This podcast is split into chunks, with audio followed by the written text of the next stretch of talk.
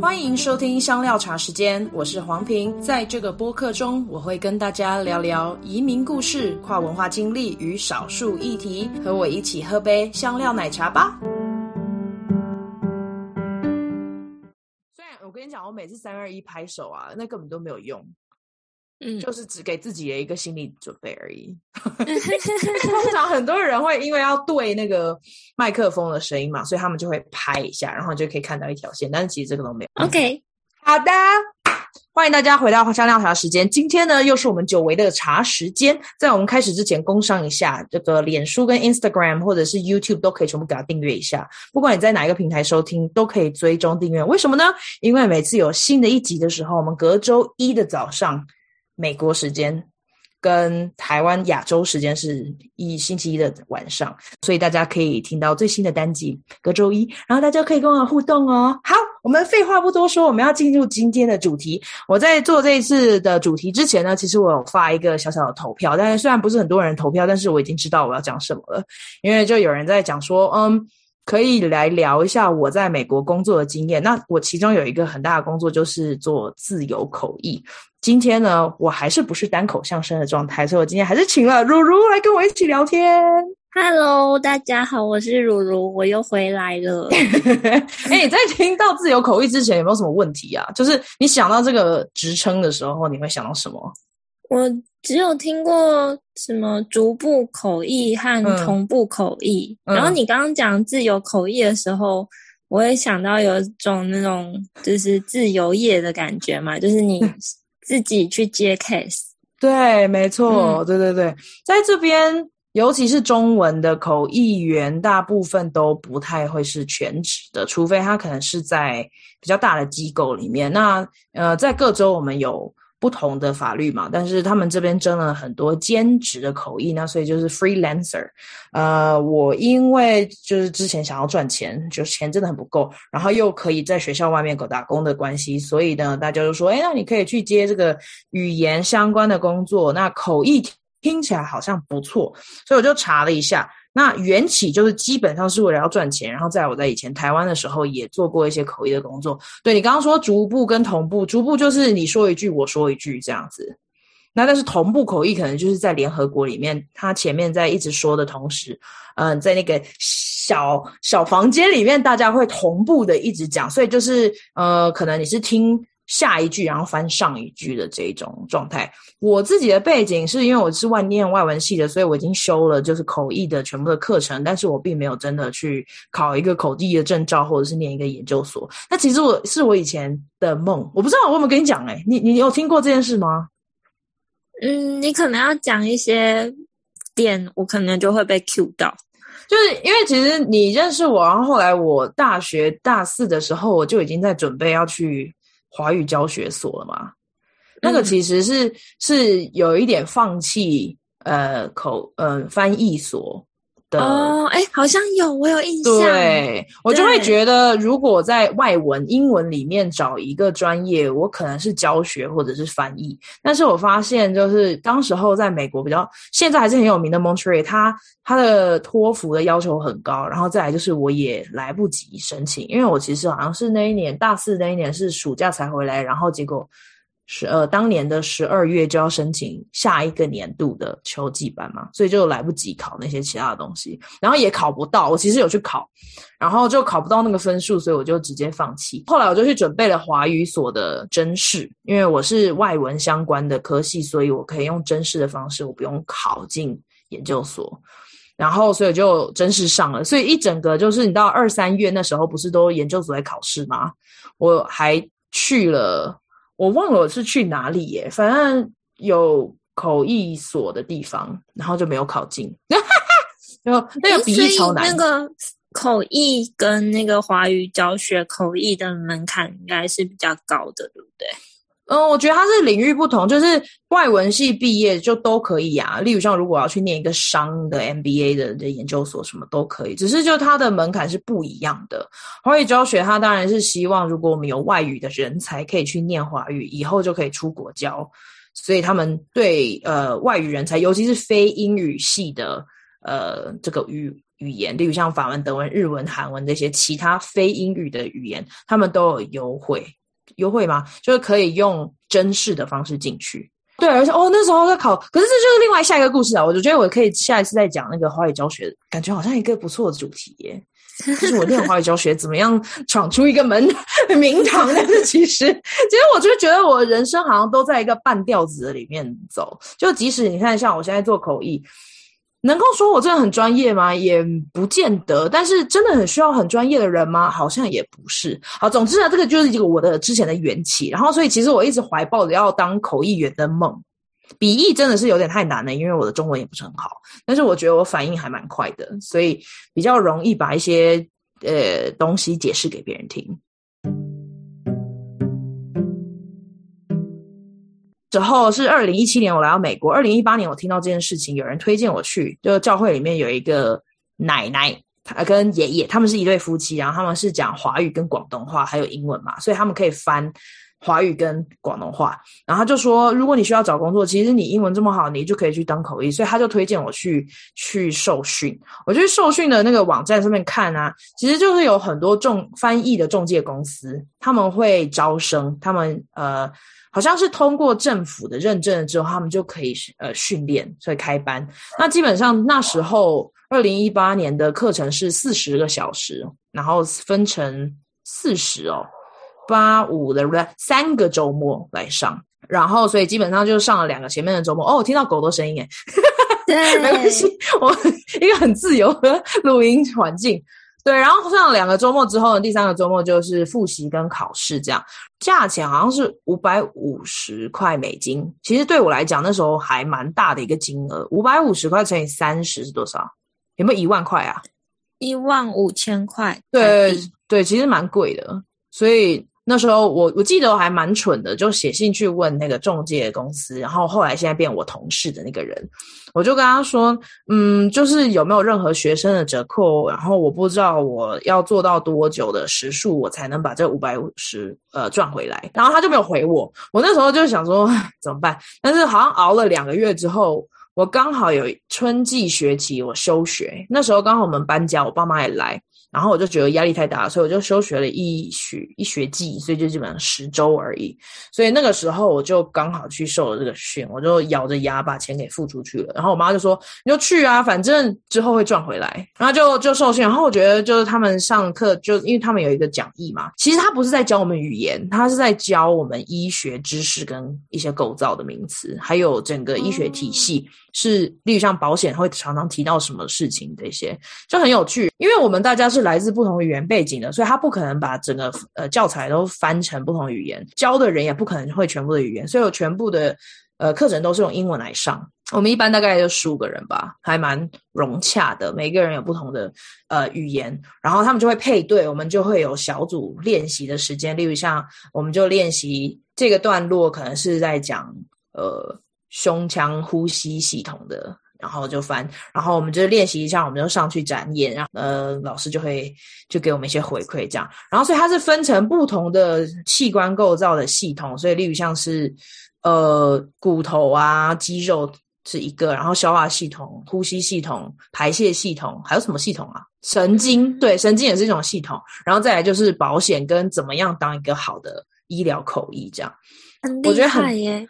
就上课没，感觉很像在上生物课。哎，其实那时候有一点点压力，因为就很多东西是我还要回去查中文，因为我觉得我中文的那个医疗智慧也不太够。他的做法是不是就是，嗯、呃，他用英文教你们比一般人，就是传授你们比一般人相对专业的知识，然后你们再去翻成自己的另一个可以翻译的语言，然后就去跟那个受众讲这样。哦，对对对对，好，对，就是我会，我应该会在我的那个社群美呃网站上面再放一些照片，就我可以拍几个，因为他们是整个美国，他们有一个规定的教材，所以他的教材上面会有人体构造，然后上面就有很多名字嘛，例如像眼睛的构造里面有什么瞳孔啊，什么。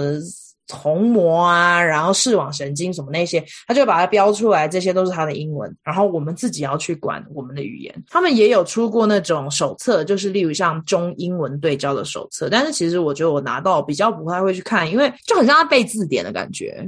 但是，嗯，真正会用到的词汇，就可能是看门诊的那个项目来看，所以也不一定都会用到。然后我们就这样练习完，练习完之后就耶，很开心的照个相，然后就拿到证照了。这样，那接下来就要加入中介公司。中介公司就看大家怎么去选，那都都通常是寄 CV，寄个履历表过去，然后他通常都是需要那个 Bridging the Gap 这个训练的证书，然后。那我第一次哦，我就觉得现在就开始聊那个医疗口译的一些经验。第一个加入的公司的经验不是非常好。我加入的同时，是因为我知道它是一个很大的公司，所以它包办了很多科州的大医院，所以他们只要有案子都会给。比较大的公司，那就等于说接的案子也会比较多，所以他有可能就是一天就会排三个。我等于开车一次过去，我就接三个案子，然后再回来。但是相对来讲，小的中介公司可能就是开一次，然后就只有一个小时的门诊，然后就要再回来。除非我是那一整天可能有非常多不同的公司都有案子，要不然就是我就是开车出去再回来这样。那车程这边你知道美国也很大，所以每一次都是二十分钟到四十分钟的车程，看我要去哪里。所以其实。嗯，大概可以从底薪是大概三十，比较小的中介公司大概三十，然后会可能到五十中间这个 range 的一个小时吗？对对对对对，但是这个是你实际工作的时间，但是你的车程的时间它是不包的哦。对，所以等于说，如果我开车开了可能四五十分钟去了一个地方，然后赚了三十块，那等于是我花了两个小时只赚了三十块，所以其实分摊起来变成十五块美金，也不是非常的高。我常常后来就会拿翘了，就学乖一点，要看距离跟可能现在我线上的就比较多，电话的或者是网上的会议。就会接比较多，这样交通那个也是蛮累的，因为一开始二零一八年我也是开车不到一年的时间在美国，所以就那个精神的压力也会比较大。嗯，好，那我就要开始进入第一个中介公司，我就不提他的名字，他其实在科州算很大的。然后，呃，我当时候进去的时候，因为要都是面试什么的嘛，然后他就我进去的时候不小心就照了一张他们 logo 的照片，然后他们就觉得我好像在侵犯他们的。隐私，然后马上就有一个秘书出来，就说你为什么要照相？你这个不能照相，你请你把它把它从手机里面删除掉。所以我就觉得，第一印象就是我好像已经给人家很坏的印象。可是到了接下来谈谈完了之后，我也接了案子，也也见习，所以他就会找找一个已经在那里做的人，然后我要去跟着他看两次门诊，然后呢，最后第三次的时候他看我烦，所以基本上就是让我熟悉。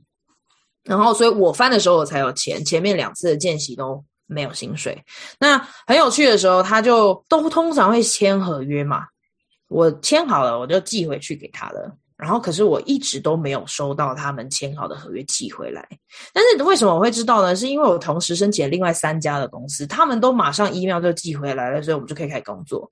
那所以这个公这个 M 公司呢，我就催了一个一次，然后然后两周之后我再催了另外一次。可是中间我都接了一些不同的案子，他就一直都不寄回来，然后就没有回应。然后我就最后一封信，我就跟他说，这是我第三次在催我们的合约，我觉得这件事情有一点法律上面的责任，所以。所以，如果我没有收到你们合约的话，我可能就先暂停呃接你们的案子。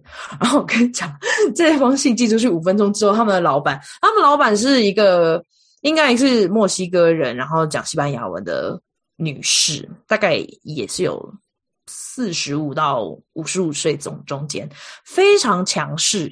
她就是。不苟言笑的，然后他就说：“哦，我们现在旁边这有我们公司的律师，先呃，我们想要了解一下你刚刚讲的法律责任的问题是什么？什么？如果对，然后我就想说发生什么事情，我就说，我就跟他解释了一下，我就说当时候那个人跟我说他会把呃合约签完之后寄给我，他说这件事情是你的责任，你那时候签完的时候你就应该要照一张照片然后带回去。我说，诶，没有人跟我说，而且我说。”那时候合约的文字很多，我还特别问他说：“我是不是能够带一份回去？”他说：“没关系，没关系，我会再寄给你。”结果都没有寄。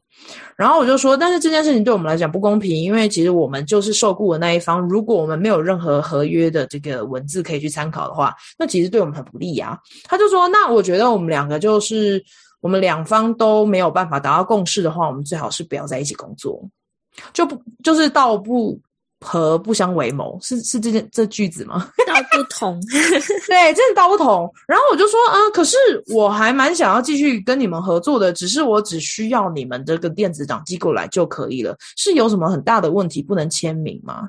然后他就一直在重复同样的事情，就是说，如果我们的理念不合，我们其实不需要再合作了。我们现在就希望我们解终终结我们的合作关系。所以在谈契约。就是寄过来之前，你就已经接了他们中介的案子了。哦，对，但是也有拿到钱啦。哦，OK，对，只是我会很希望拿到一个纸本的东西，至少我以后还可以回去看，因为其他的公司我都收到了。哦，所以他就是在这种状况下面，然后我那时候是坐在，例如像我弟在开车，然后我妈刚好也来，大家都在车子上面，然后我就在讲这件事情。讲完，我就会觉得。到底发生什么事情？然后他判就是说，好，那就这样子。然后我就说，可是我没有要辞职的意识啊。然后我就我就觉得我好像不是我转不通。其实我应该那时候就好，谢谢，就再见。但是，嗯，他就说，那你就是六个月之后我们再谈谈这件事情。但是其实那之后我就再也没有想要跟他们合作了。所以他们后来就还有人打电话来说什么，呃，你要把那个那个叫什么识别证要寄回去。我想说。老娘都被你们辞退了，我还要寄回去给你们，你们还不给我邮资？不要那个回邮信封。对啊，我就觉得这又不是我要辞的，是你们要终结合合约，那你们应该回来跟我拿这样。所以我就觉得他的态度非常的强势，然后说不定可能之前吃了什么亏，所以才会把律师都叫在旁边讲电话。哦，对对对对，所以啊，我后来也去爬了一些文，然后有些人对于他们这个公司的风评不是非常好。不管是客户还是呃口译员的这些接呃约聘的人员，那有人说很好，有人说不好，然后再来就是我也看到，因为我们这边有一些求职的网站，例如像 Glassdoor，这是一个很有名的网站，我去看这个 M 公司的风评，下面他。老板本人就是刚刚那位跟我讲电话的本人，他就会亲自去留言说：“我们已经做了这些这些这的处理，你讲的这些都是没有依据、不属实的话。然后，请有任何有问题或疑虑跟争议的人，请直接跟我们的律师联络。”这样，所以就觉得天啊，Well，好硬哦，对，很硬。然后那时候我我们就我还跟我家教学生聊，因为我家教学生他需要念医学院，所以他对医院也蛮。比较熟悉一点，他就说，那他们接的案子都是什么？他就说，UCH 就是，呃，UC 是 University of Colorado，所以基本上就有一点像台大医院，然后在这边是科州大学的医院体系，那其实是最大宗的。然后 M 公司就直接已经把这个最大案拿走，所以我就说，嗯，好吧，那我就可能就只能接少一点这样。那就是一个这个这样的一个开始，让我去开始珍惜其他比较小的公司。那一开始我加入的是 CLC，它是我受训的公司，所以我马上也就投了履历。他基本上呃没有什么问题，他就会直接收。然后我后来发现，诶，他们都一直找我翻华语的呃案子，不知道为什么，可能是他们华语的人本来比较少，还是哦他们的薪水也不是那么高，就是大概三十块时薪。其他有一些。就他们可能会付到四十或四十五，因为呃，我们开始有经验了嘛，然后再去每一年去调薪的话，就会比较好谈这些。另外，他本来一开始会付车马费的，可能就是按照科科州这种自由约聘人员的方式来付，但是后来他们就，呃，可能就是公司盈亏的那个部分，所以他们。就就公告说没有办法付呃口译员这些车马费，但是我们可以在呃时薪这个薪水里面再去谈。所以我后来隔了一年，我就加了五五块，就变成四十五块这样子。所以其实那个就还不错。然后有一些医院如果离我们家很近的话，接一接其实其实就是真的不错的一个收入。觉得上帝也很爱我啦，因为通常是以这种工作在放假的时候就会接很多。在我最需要学费进到我户头里面的时候，他就会可能某一个翻译公司就会把钱汇进来，然后就有钱了。嗯、所以我就觉得那是很神奇的这样。哎，在讲到这边有没有什么问题或回馈？嗯，没有。你刚刚，所以你是除了那个中文英翻中、中翻英之外，还可以翻别的语言？因为我知道你会呃法文啊，然后会一点 Hindi 啊，这些你都可以翻哦。不行，不行，哦、所以只限中英这样。对，我觉得就是可以稍微听得懂，跟能够翻的准确又是另外一件事。然后我觉得我没有把握，嗯、我可以跟别人用 Hindi 去打招呼跟乱聊天，但是打赛对，但是医疗这个部分真的太难了，所以这是也这也会牵扯到一些医疗纠纷、法律责任这一类，所以我就觉得宁愿、哦、对对啊，因为如果因为，如果你跟病人讲错的话，对他的影响会很大。对对对对对对，所以我不会接其他的语言。那你翻译的时候会有人录音吗？不会耶。哦，因为如果事后要追究一些责任，有可能是医生本人讲错，而不是你犯错。嗯，哦，好，他们这边医生很多人是受过训练，是是呃，他们能够把嗯整个对话的程度降到大概。个小学六年级、五六年级的这个年纪，所以大概十一岁、十二岁的孩子也可以听得懂的。因为你就想哦，如果我们现在在台湾的医院，也不是每一个病患他们都可以了解医生在讲那些术语，对不对？阿公阿妈就更听不懂了。嗯。所以医生需要有能力把他们的口语表达的内容变得比较浅显易懂。那再来就是碰到移民，就是更需要简单的，因为还有文化不同的问题。所以其实我刚刚说那个门槛没有真的到很高，因为他们讲的话都还是人听得懂的。他即使讲一个学名，我真的翻了出来，可是那个病患可能听不懂，所以他可能就会问说：“那这个是什么状况？然后为什么会引起？然后我该怎么照顾？”所以其实那个学名是不是真的那么重要啊？也不一定，因为反正他们都会拿到那个文件嘛，就是病历啊那些的。可是我我说的不是那个学名翻译的问题，嗯，就是假设是这个医生在专业上的判断本身就有误差或是错误，嗯，他讲出来的东西，然后你又又透过你传递给病患，那病患接收到其实从开始就是不对的讯息的时候，这这病患到后来会不会又说哦是翻译的问题还是什么？或是医院就会说是翻译的问题，嗯，目前还没有碰到，因为我发现很多医就，而且他们这边不一定每一个看诊的都是医生，他们有可能是职业的护士或者注册的护士，也是可以开药的，哦，或者是有什么医技师，就是他不是护理师，也不是医生，但是他是做一些，例如像抽血打针这件事情，嗯，量血压或见习生。对，所以反正他们就叫医疗提供者 （provider），medical provider。嗯，还好，我觉得他们都会再三确认病人有没有问题，有没有听懂。嗯哼，嗯哼，对，所以好像是医院自己要负担这些责任。哦，就是他聘你来，他就要负担这个责任，不能把错怪在中间的翻译员。对对对，而且因为我目前没有碰到这么重大，例如像手术什么都会签同意书，呃，我不能看着那个文件直接翻给病人听，而是那个。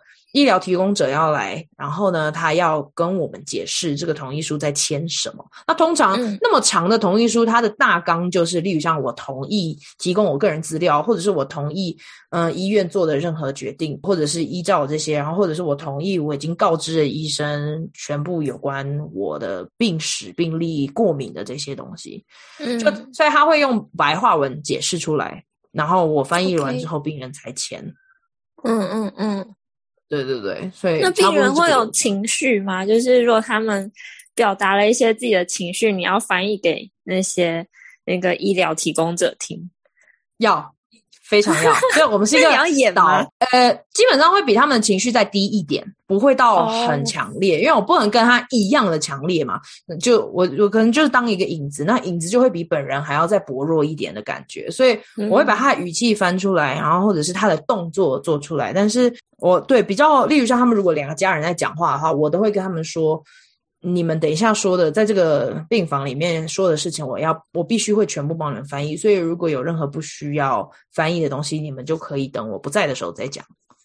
哦、oh，OK。所以就会有家人吵架或者是 小 argue 的那种状态。我跟你讲一个例子好了，我第一次碰到比较大的呃冲击，心理冲击，是我碰到一个嗯，他应该是在中国是一个歌唱的教授。对，然后他是来这边，然后当了一个约聘，也是歌，就是他是歌唱家，是歌唱家吗？声乐家吧？嗯、对，他是可以唱音乐剧的那一种，所以他就是在科州里面担、哦、担任这个老师。然后，所以他一开始他就说，哦，他瘦了很多，然后他也是老烟枪，还喝了很多酒。那一次我进去，我其实不太知道他们要侦测什么，然后所以呢，护理师就进来，他就说，我们这一次要跟你谈的就是这个切片检查。嗯，是不，是这叫什么恶性的，嗯，非良性的，所以，嗯，因为这是我们第二次做了，我们就想要通知你说，我们要来怎么样去解决这件事情。然后他就教授听不懂，他太太也坐在旁边，其实他们大部分都可以听懂英文，一些英文，但是没有那么流畅，所以他就是说，嗯，嗯，应该不是吧？会不会是做错了，或者是有没有可能那个显影显错了什么的？然后护理师又又很。很，这叫很温和的又跟他说，没有，我们就很确定这就是肿瘤，这就是癌症。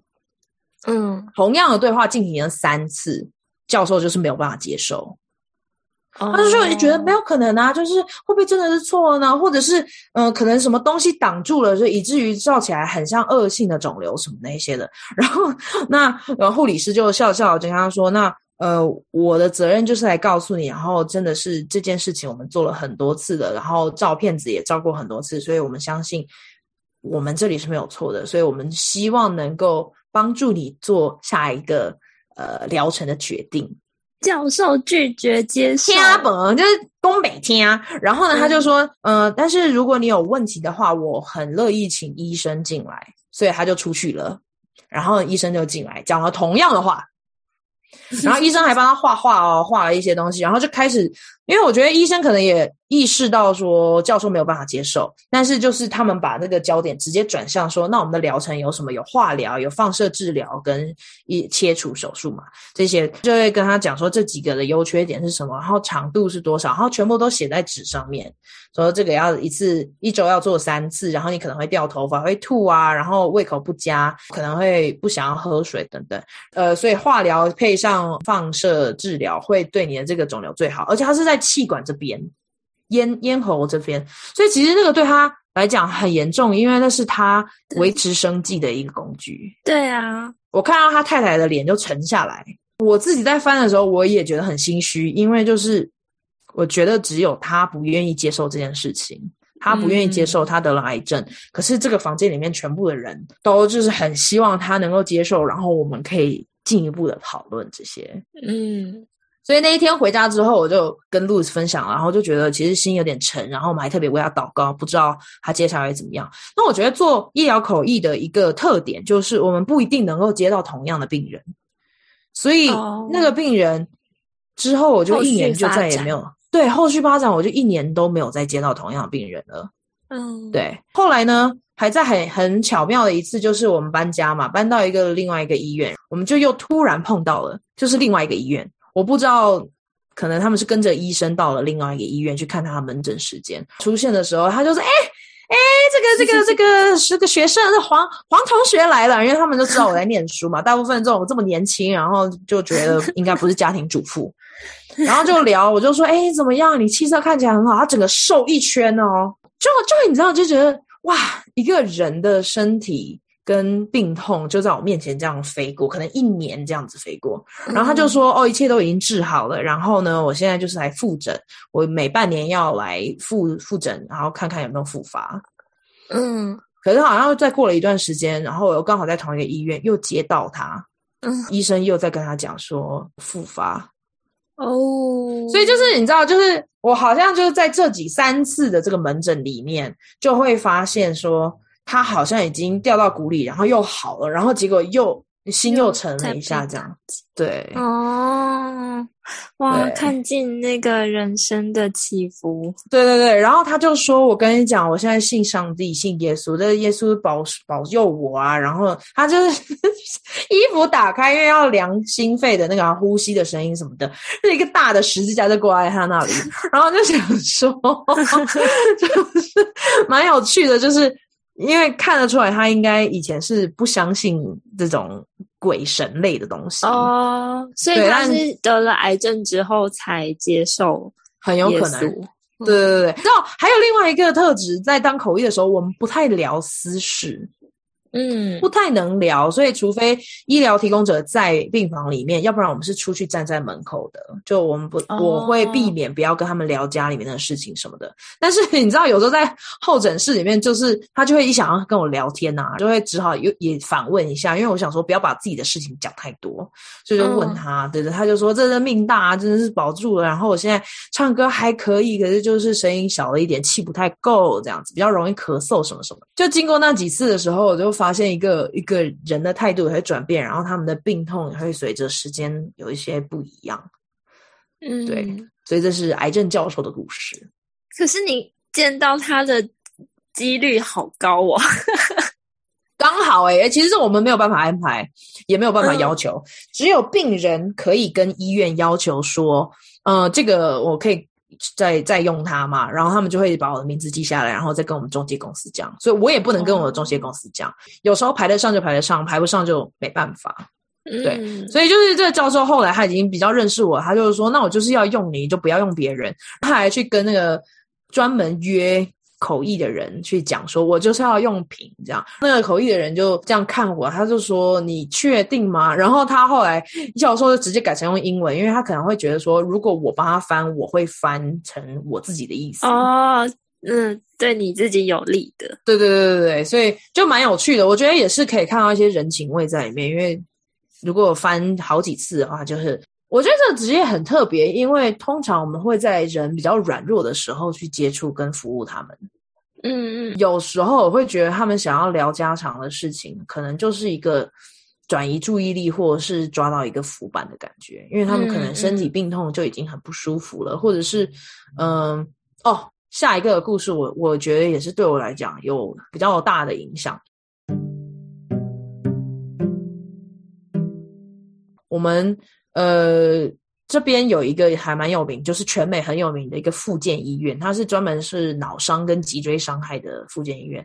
然后那因为我合作的公司，它其实呃付的时薪比较高，然后可是它因为复健通常一复健是可能四五个小时一或一整天，然后是我是陪家人的，所以我一进到病房的时候，嗯、我没有预期说我的病人是谁，但是我就知道哦，有可能是脊椎伤或脑损伤的的病人。一进去我就看到一个亚裔的女生，真的很年轻，白白清秀漂亮。然后，然后后来才知道，就是他爸妈是香港人，香港跟广东啦，就是讲广东话的。嗯、然后他们是加州特别，就是把他运来。他十七、十八岁吧，开车出去，然后就车祸，车祸之后就脊椎损伤，所以他就是。呃，腰部下面开始就全部都是瘫痪的哦，半身不遂。对对，嗯，十八岁的年轻女孩，没错。然后他们就会把她的病房布置的很可爱啊。她的爸妈就是看起来真的不是一个非常高贵的那种，他们都是做餐厅的这样，但是就是看得出来，他们真的很愿意把他的女儿照顾好。而且哦，他爸妈是离婚的，我觉得那那就会看到更诡异的一个家庭关系，因为他爸妈不会同时出现。嗯嗯嗯，嗯然后或者是就是他就说，就女儿就会说，那你跟爸爸说，然后然后妈妈就说没有，那你这件事情你自己要跟爸爸商量什么的。把病房布置的很很可爱嘛，就是有很多亚洲的食物寄来，然后照片，他例如像他跟他高中的同学的照片也都贴在墙上。我辗转知道他大概可能大一读了一半，还没有读完就直接先休学了。他们还有。做那个线上募资的一个网页给他，因为就是那是一个还蛮大的手术，然后附件也是很贵的嘛。有时候看到这些事情有点尴尬，因为她一个漂亮女生，她自己也知道说，例如像她瘫痪了，然后要带尿袋，她没有办法感受到她的尿意什么时候要出来，上厕所一定要有人陪她。嗯、然后他们在练习的是教爸爸妈妈，我的我是帮爸爸妈妈翻译。他是直接都是因为他在这边受教育，所以他是讲英文的。他们中间父母跟孩子之间是讲广东话，所以我要翻的呃事情就是，当这些护理师啊什么的，他们复健师在教爸妈要怎么帮他移床，移到车上，移到椅子上，或者是练习复健的这些事情，我就在旁边看。其实他们真的很专业，他们把很多复健的那个项目都切得很碎，所以甚至他们用那种虚拟。VR 是什么东西啊？虚拟视觉吗的那种游戏，嗯，去帮助他去出拳啊，或者是要走啊什么的。如果把这些附件东西拿出来，然后单独练，其实是蛮苦闷的嘛，蛮无聊的。对对对，所以他们会用一些游戏式的方式、互动性的方式去做。我就看了，其实也是蛮有感的，因为一周一周这样过去，因为像这个案子，可能一接就是接四个礼拜，然后可能第一个礼拜全时间都要在他身边，妈妈或爸爸在的时候在就可以了，然后不需要的时候，我就可以在旁边休息。嗯，那通常它是呃随之递减的啦。第一周可能是全时间，第二周可能变一半时间，第三周就只有上课的时间，第四周就是除了他们要开会，例如像全部的人要一起开，嗯、因为他们有一个医疗团队在支持每一个病人嘛，所以他们要开会的时候，我就会出现在那一次会议。嗯、所以就是不是每一次都是这么长时间的。哎、欸，可是那一转也是转很爽哎、欸。那你看 一周这么多个小时，这样收到支票真的是很开心。妈妈，你知道，你也会看到他们的情绪，例如像他们孩子在床上的时候，他们也会觉得啊，怎么会这样子啊？不知道什么时候好起来啊，什么的。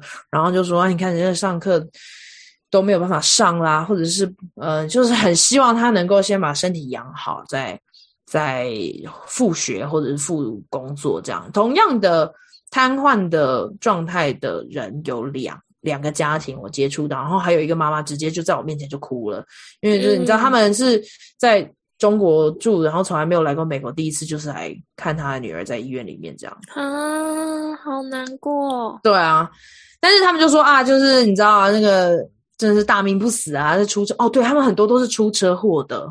嗯，第二个女生也是，她就是已经在念硕士班了，然后也工作，还有实习。她脑筋是没有问题，只是就是会比较慢，因为你知道有重创嘛，重疾，所以脑脑有伤害，然后还开刀。再来就是手跟脚的那个协调能力还在慢慢恢复。他就一直在讲同样的话，他就是说啊，我这个实习不去的话就没有了，不去就没有了。然后我跟我先生本来要去哪里，我先生又要去香港就职，不知道什么什么可以，所以。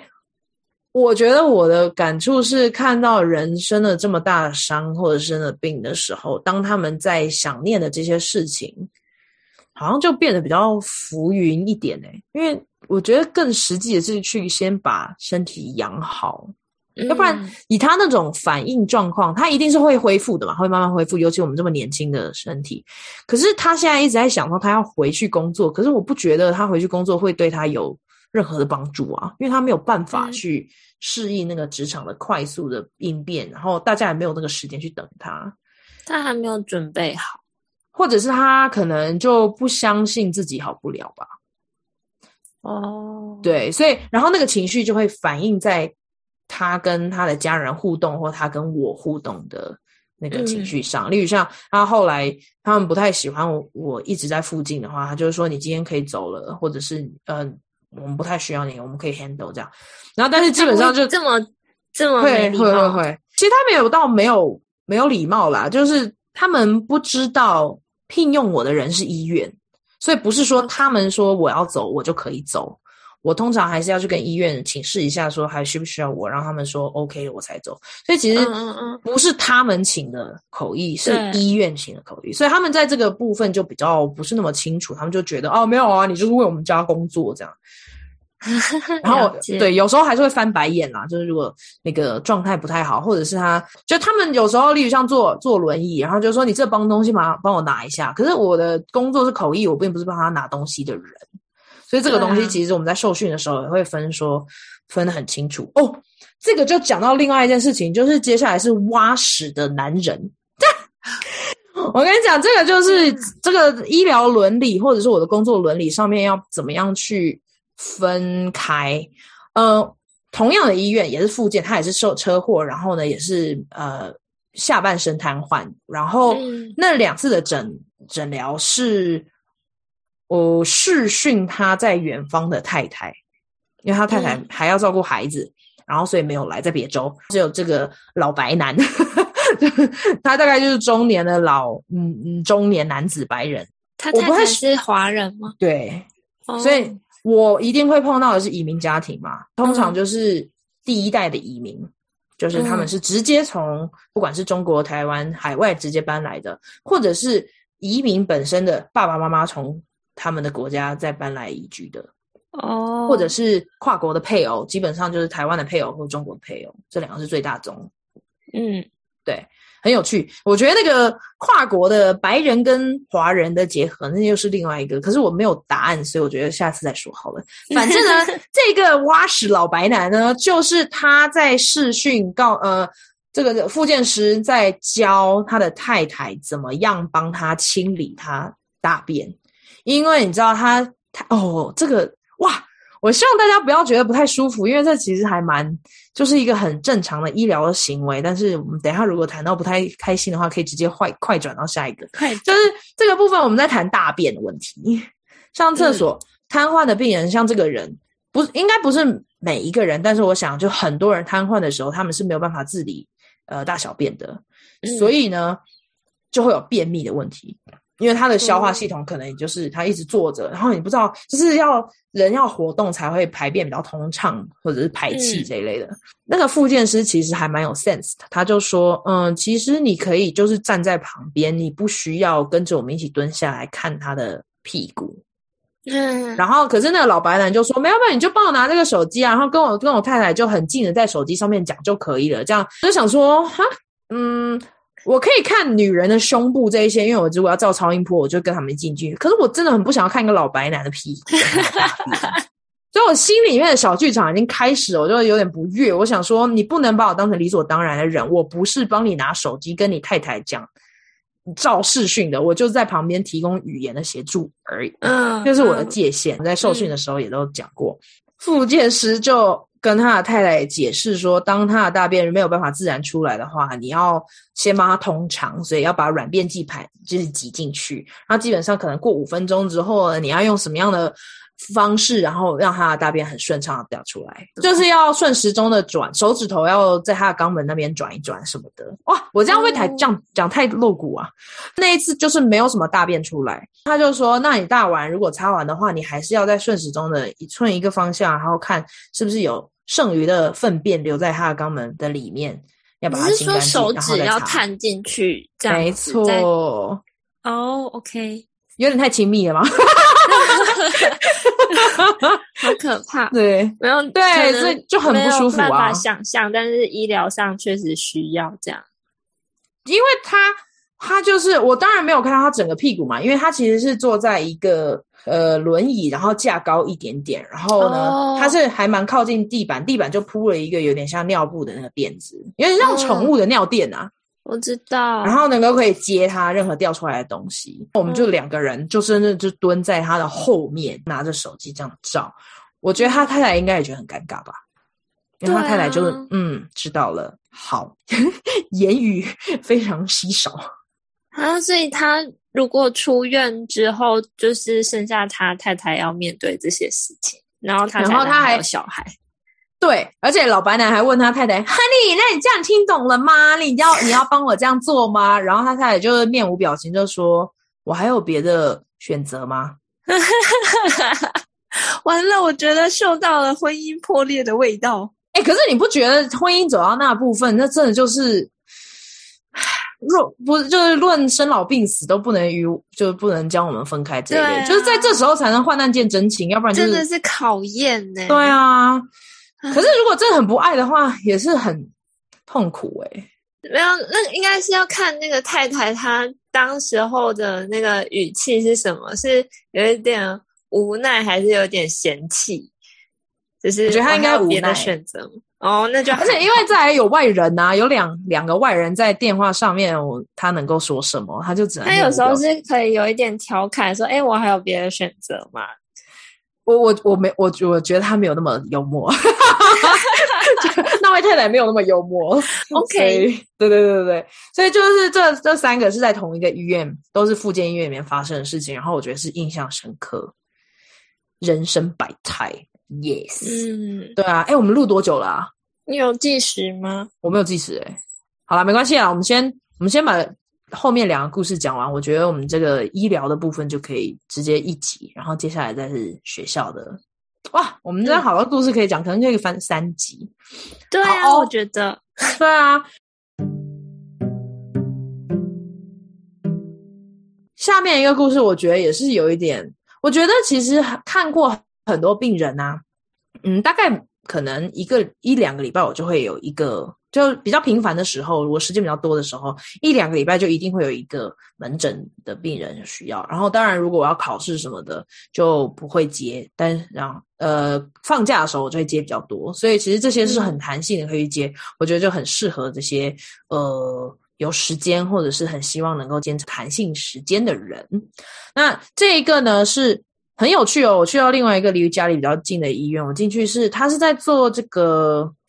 也是跟脊椎有关系，但是是打针的、注射的。嗯，他们是注射一些东西进进到呃脊椎旁边的神经里面，或者是脊髓里面，很痛，那真的很痛。我知道他们用很粗的针，我没有进去，但是我知道他们的手术是，这病人出来都说很痛，很痛，痛到哭的那一种。嗯，然后我接过同样的病人，然后到这一个是一个讲广东话的爷爷，我应该就是从广东。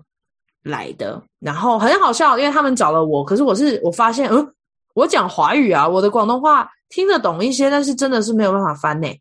幸好他的孙子陪着他，我觉得在这个时候就会看到病人旁边有没有家人。当然，他们能够进到这些医院，其实应该是都可以付得了这些医疗费，或者是对方，例如像车祸的对方会会有保险给付的。可是，我觉得我换位思考的时候，我就很希望我旁边是有。家人可以陪着，可是他们很多人都会自己去，嗯、还有些自己开车的，哦、没有家人的，离婚的，然后朋友也没空的那些，因为不是每一个人都可以配合那些呃手术或者是注射的时间嘛，看诊的时间。嗯、对，那这个广东话爷爷呢，他就是进去推进去了之后，其实前面的那些呃术前的这些签签收啊什么那些都很正常。然后他的孙子就跟我一起在外面等，等了一下，等半小时就推出来了。可是这个跟一般的呃病人不太一样的是，通常就是再过三四十分钟，这个人清醒了，然后吃了一点东西，做了没有太大的副作用，因为他们很怕那个麻醉可能会有过敏反应。嗯。三四十分钟如果没有问题，其实那个人就可以离开了。他们都会规定一定要有司机，不管是朋友、家人或者是 Uber 司机来载他们走，他们不能自己开车，嗯、因为怕那个麻醉会有一些副作用。那这个爷爷呢，就是三十分钟过去，四十分钟过去，还在继续喊痛，他就说很痛很痛，非常痛。他们就说好，那我们帮你打一些吗啡，就是止痛镇定的嘛，两个小时。无限延长哦，就一直痛。我到后来发现，这个医院其实他们的医生是看门诊，所以注射完之后他们就离开，就去立下一个医院了。所以他们医生不在医院里面啊，所以就只有护理师在帮他们处理。他说：“哦，对啊，好，我们在，我们已经帮你联络医师，然后但是他现在在做另外一个手术，也要再一下子才能够回来。但是他就说我们继续观察，因为他们也没有太多的事情能够做。他就说 Nothing we can do much now. Like 你已经打了这么多注射剂。”的的止痛剂了，已经到了一天可以打的，然后他就一直在骂，然后他就是骂同样的话，然后因为我听得懂一些广东话，我就知道他在骂什么。嗯，他就说这些人怎么医生怎么可以就这样走，然后放在这边人天人命关天的事情，居然就走了，然后这么大的一个什么脊椎的注射跟手术，然后居然没有任何医生，就只有这些护士小姐来看我什么什么的，他的孙子也是尴尬看着我，所以那一天就从一个小时。延到了大概五六个小时，到了下午，我真的晚上还有事，一定要走了。然后他们还在找说有没有广东话的翻译，但是哎，我就觉得好没有办法控制的一个门诊哦。嗯，就是大家都束手无策，就嗯，我们已经做完我们该做的事情了，那你一直在痛，我们也没办法。就是医疗还是有它的极限在，对。而且那个爷爷的状况。有可能是特殊的状况吗？很有可能，但是我也不会知道后续。嗯、只是他一直在重复的时候，当护理师来，我就必须要再把他同样的话再讲一次。觉得护理师都很有经验，哦、都已经碰过这种很臭脾气的人病人了，所以就啊、哦，真的哇，很抱歉。他们都会说 I'm so sorry to hear，很遗憾听到这些事情。不是抱歉，就不是道歉的语气，而是他们觉得很遗憾，就很抱歉，你很疼痛哦，很很遗憾你会你遭受到这样的待遇，所以就 就可以看到他们这第三方的那种心态，跟我们这种第二方，然后跟第一方，就就是我夹在中间观察他们的那种态度啊，情绪也是蛮有趣的。嗯，是你不会跟着觉得很无奈吗？还蛮无奈的，然后也会有一点点担心，会担心说这爷爷会不会有另外其他的并发症，而是延后就医之类的误判。哦，我只是觉得很讶异，是他们医生是巡回式的，嗯、就是不是住院的。对啊，他们应该就是私人医院，然后没有那么多的病人，所以通常就是可能会跨。哎，其实有很多台湾的医生也是这样啊，就他们可能是一三五是一个医院，二四六是另外一个医院。就是他应该不会，就是手术完了之后就马上离开。哦，对对，所以就觉得嗯，嗯，真的也是蛮衰的。如果碰到这种医院，就是说不定医生在。也没有办法做什么，那可能就是那个爷爷自己个人的状况。对对，有可能是他必经的那个术后过程。对，他就一直说他的腿很痛，可能快抽筋还是怎么样，然后就大家给他热敷、给他冰敷什么的，嗯、很多不同的护理师都来来看，然后就好像大家都知道这件事情，然后所以大家都来关注一下，这样提出一些建议或想法，嗯、都是那种补救性的医疗行为，就不太会是侵入性的。嗯、但是就就看他在那边，我也觉得蛮辛苦的。对啊，对。所以我觉得像这一种门诊看完就是心会悬在那边，然后我必须离开，然后就就没有一个结案的感觉。但是有很多人他可能是第一次、第二次疗程完之后，或者是啊下一次拿药啊，然后什么一个正常的呃健检啊，或者是照片子啊，嗯、或者是看医生讲完、嗯、就会很 OK。可是也有碰过那种就是一直。过了半年，然后还是不好，然后第二个月、第三个月、第四个月再来，然后讲的事情都同样的时候，医生也就是没办法，就是说，嗯，对，没办法，那就只能有第一个选项、第二个选项，可是你都不要，我们就只能推荐你继续做复健这种。嗯，对，反正我就觉得我在中间很很可以看出两方的情绪跟那一些在语言背后的意含义。嗯，就例如像医生已经很想走人了，病人还是硬要拉着医生继续讲同样的话哦，是同样的话，不是新的事情，就继续在讲说，嗯、那你看医生，我这样怎么办呢？然后医生就会有一种，可以放我走了吗？我要去看下一个病人了。然后就会本来很有耐心，到后来就可以开始语速变得比较快，或者是加加强一点，然后就会说，那真的没办法，我今天现在还有下一个病人，他走了。嗯，对。最后一个故事，我觉得这也很有趣的，因为大部分我的病病人都是中国人，嗯，然后他们都一定会说啊，你台湾来了，因为听那个口音就知道。那但是这一次呢，我我在另外一个医院，他呃碰到的是台湾的阿嬷，哦，然后他说啊，你也是台湾来的哦，那听得出来呢。然后他就说，他就是真的是苦情脸。嗯，进去我其实不太知道他他是什么样的状况，因为我们通常接到案子的时候，我们只知道时间、地点跟人的名字，就这样子而已。那像他这个是要求女性，然后就想说，哦，那可能是要招一些妇女之类的那种骗子啊什么的。那他就是说我。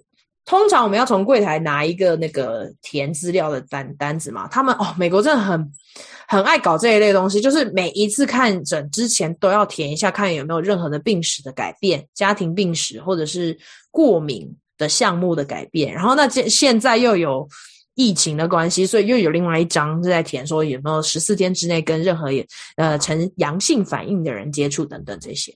然后我就拿给他，我就说：“那这个笔给你，我这边一边帮你翻译，你一边写。”他就说：“哪里写呀？不会写呢，不会写。”然后我想说：“啊，这就是写你的名字，你的名字怎么拼？嗯，A B C 应该可以吧？”然后就是因为你知道最基本的写名字这件事情，还有签名是是他们需要去做的。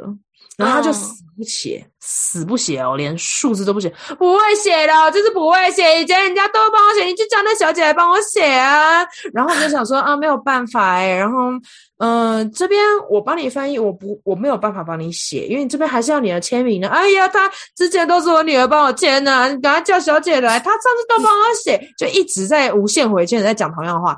我真的是那时候有点不爽，因为我就会觉得我不是你的女佣。我不需要帮你去写这些事情，名字这件事情总是会自己写的吧。然后我后来就拿了这个单子，然后就默默的拿到柜台，我就说没有办法，他不愿意写。我说我要帮他翻译，他还是不愿意写，他就说他没有办法。然后他就说好，没有关系，那我们等下请一个一个人再去问他，然后看看可不可以帮他写。嗯，因为我觉得他们这些医护人员都非常有经验，都知道怎么样去面对这些 OK。到了整间之后呢，他就开始叙述他到底怎么。他就说：“哎呦，我就是前面之前在浴室跌倒啊，跌倒你看我这边都 OK 了。然后你看，然后后来啊，在在走路的时候又刚好绊倒，然后所以你看我这个膝盖，他就把那个裤子拉起来，真的就是擦伤，还蛮大一片的。那时候我心里就会觉得，哦，所以他那么欢。”好像是有那么一点点道理的感觉，然后就心生怜悯，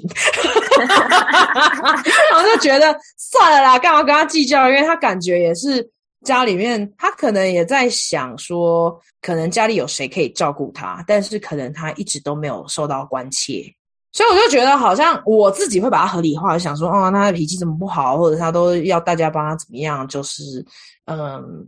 好像是有原因的，然后到了快结束的时候，他他女儿就来了。那你知道这阿嬷，所以女儿基本上就会可能会比我大一个一个妈妈也来，他就说真的。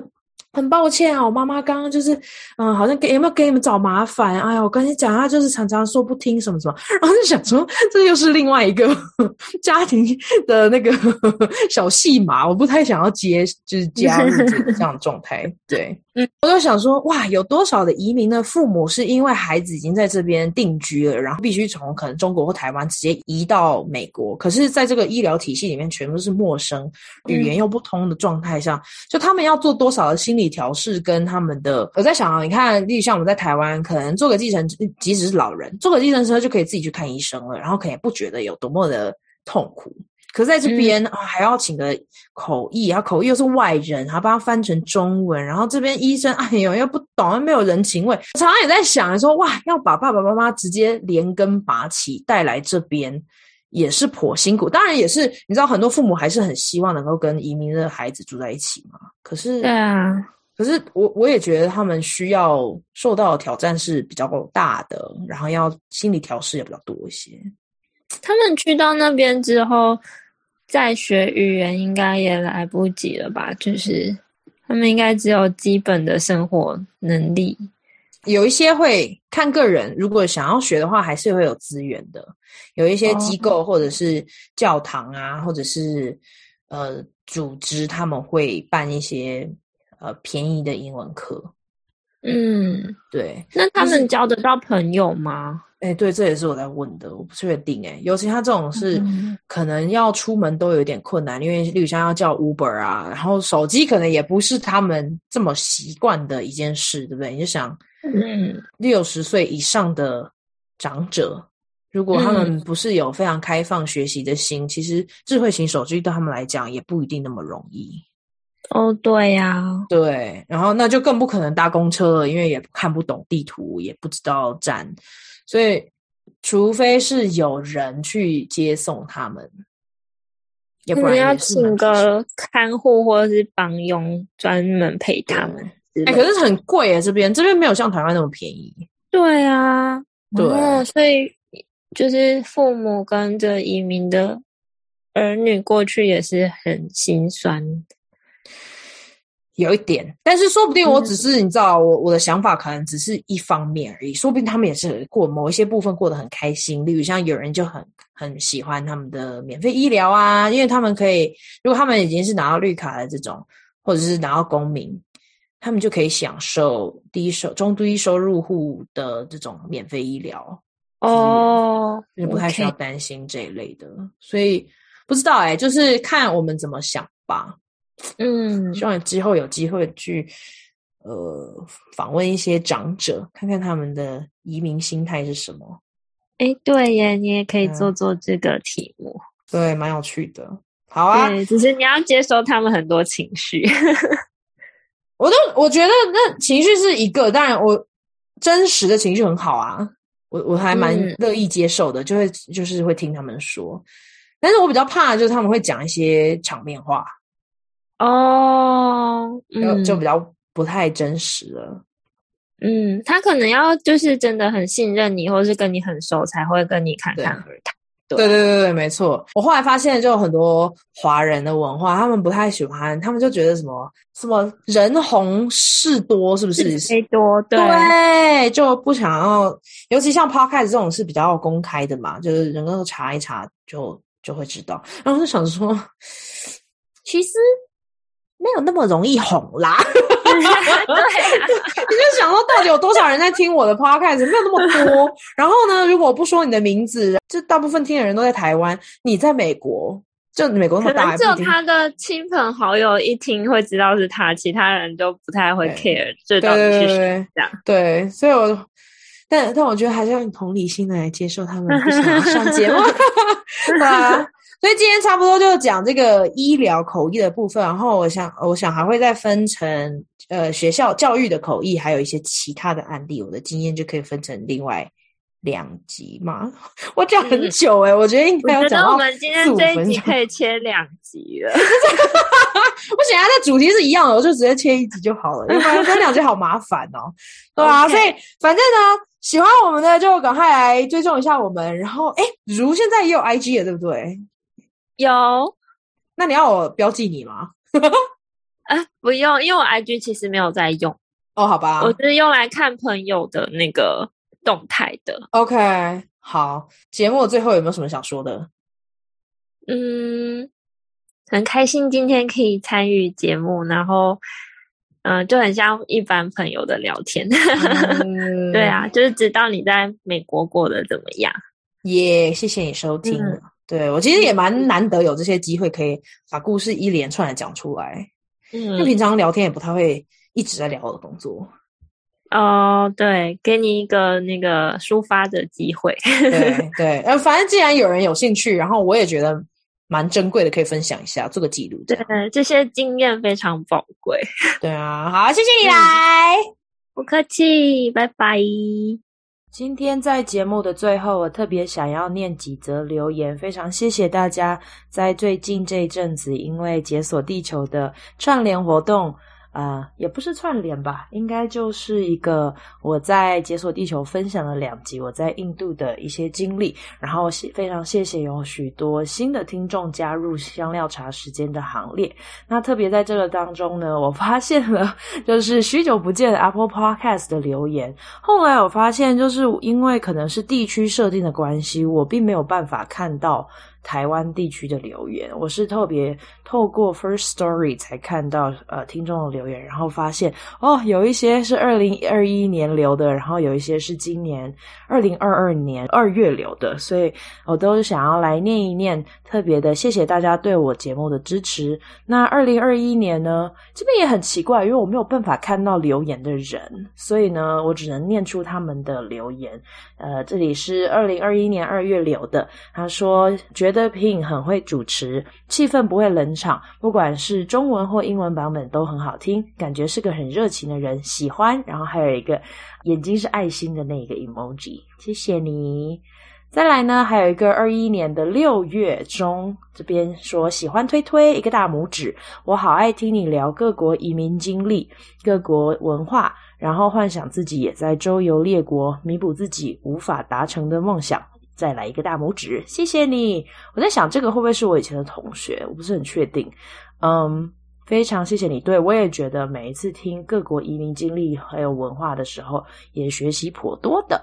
再来呢，是二零二二年二月留言的，它上面说喜欢主持人活泼开朗，主持人活泼开朗，而且来自高雄。嗯，真的非常谢谢你，看来这好像是个高雄人，我不知道 高雄人这么重要，就是哦，原来遇到同乡的主持人也会特别开心，谢谢你的肯定。再来呢，也是一个二零二二年二月的留言，他说是很有内容的 podcast，因为解锁地球，所以连接到这里，一口气听了三集，很喜欢主持人爽朗的风格，内容也很独树一格，会继续追踪下去的。谢谢 Ping 不吝啬的分享，非常谢谢你们，因为如果没有听众的话，我不吝啬的分享也好像不知道要去哪里。不过做这个节目也做了一阵子了，我收到留言的时候都还是会非常开心，因为这种好像每一次在单集里面要鼓励大家留言给我，但是真的要去留言，好像也不是那么容易，而且还要写一段这些话，所以我也非常谢谢你们，特别愿意花时间，然后来肯定我的节目。嗯，在这个当中呢，我也收到了几款的赞助，呃，大部分是。呃，单次赞助的，他们是透过 First Story。那我的连接里面也有呃 PayPal 的选择。呃，因为 First Story 或者是其他平台，他们可能会收一些手续费。PayPal 的话呢，大家也可以去试试看。我不是非常确定，就是从台湾方去转进去会不会需要什么信用卡的手续费。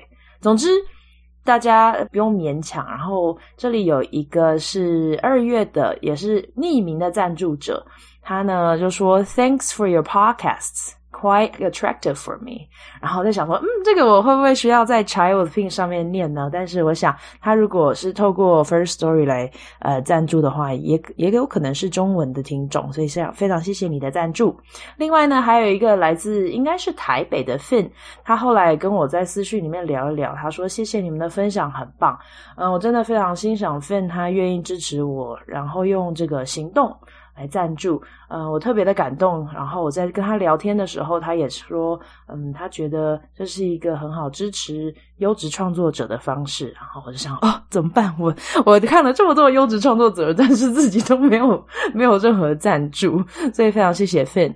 另外呢，还有一个也是四月的赞助者，他是匿名赞助者，嗯。他他没有留言，但是我也非常谢谢你的支持。那这几个呢，就是我这几个月里面收到的留言和赞助，好像没有办法特别的表达我的感谢。可是，呃，这阵子有很多交流啊、聊天啊等等的时候，真的是让我的心会非常的开心。因为毕竟做节目还是希望有人听，即使我自己做的很开心，但是当有自己圈内的人 愿意收听，然后愿意跟我分享他们。你们在各国不同的经历，或者是怎么样去连接我的故事的时候，我也会觉得其实蛮蛮感动的。如果你是刚刚被念到的留言或赞助者，然后你希望可以收到我的明信片，请你私讯我你的地址啊、你也可以用 email 的方式到 chaiwithping at gmail dot com 的地方，那都在资讯栏可以找到我的资讯。我真的很希望能够透过一点点的行动来回应你们对我的支持。那我们就期待下一次茶时间见喽，拜拜！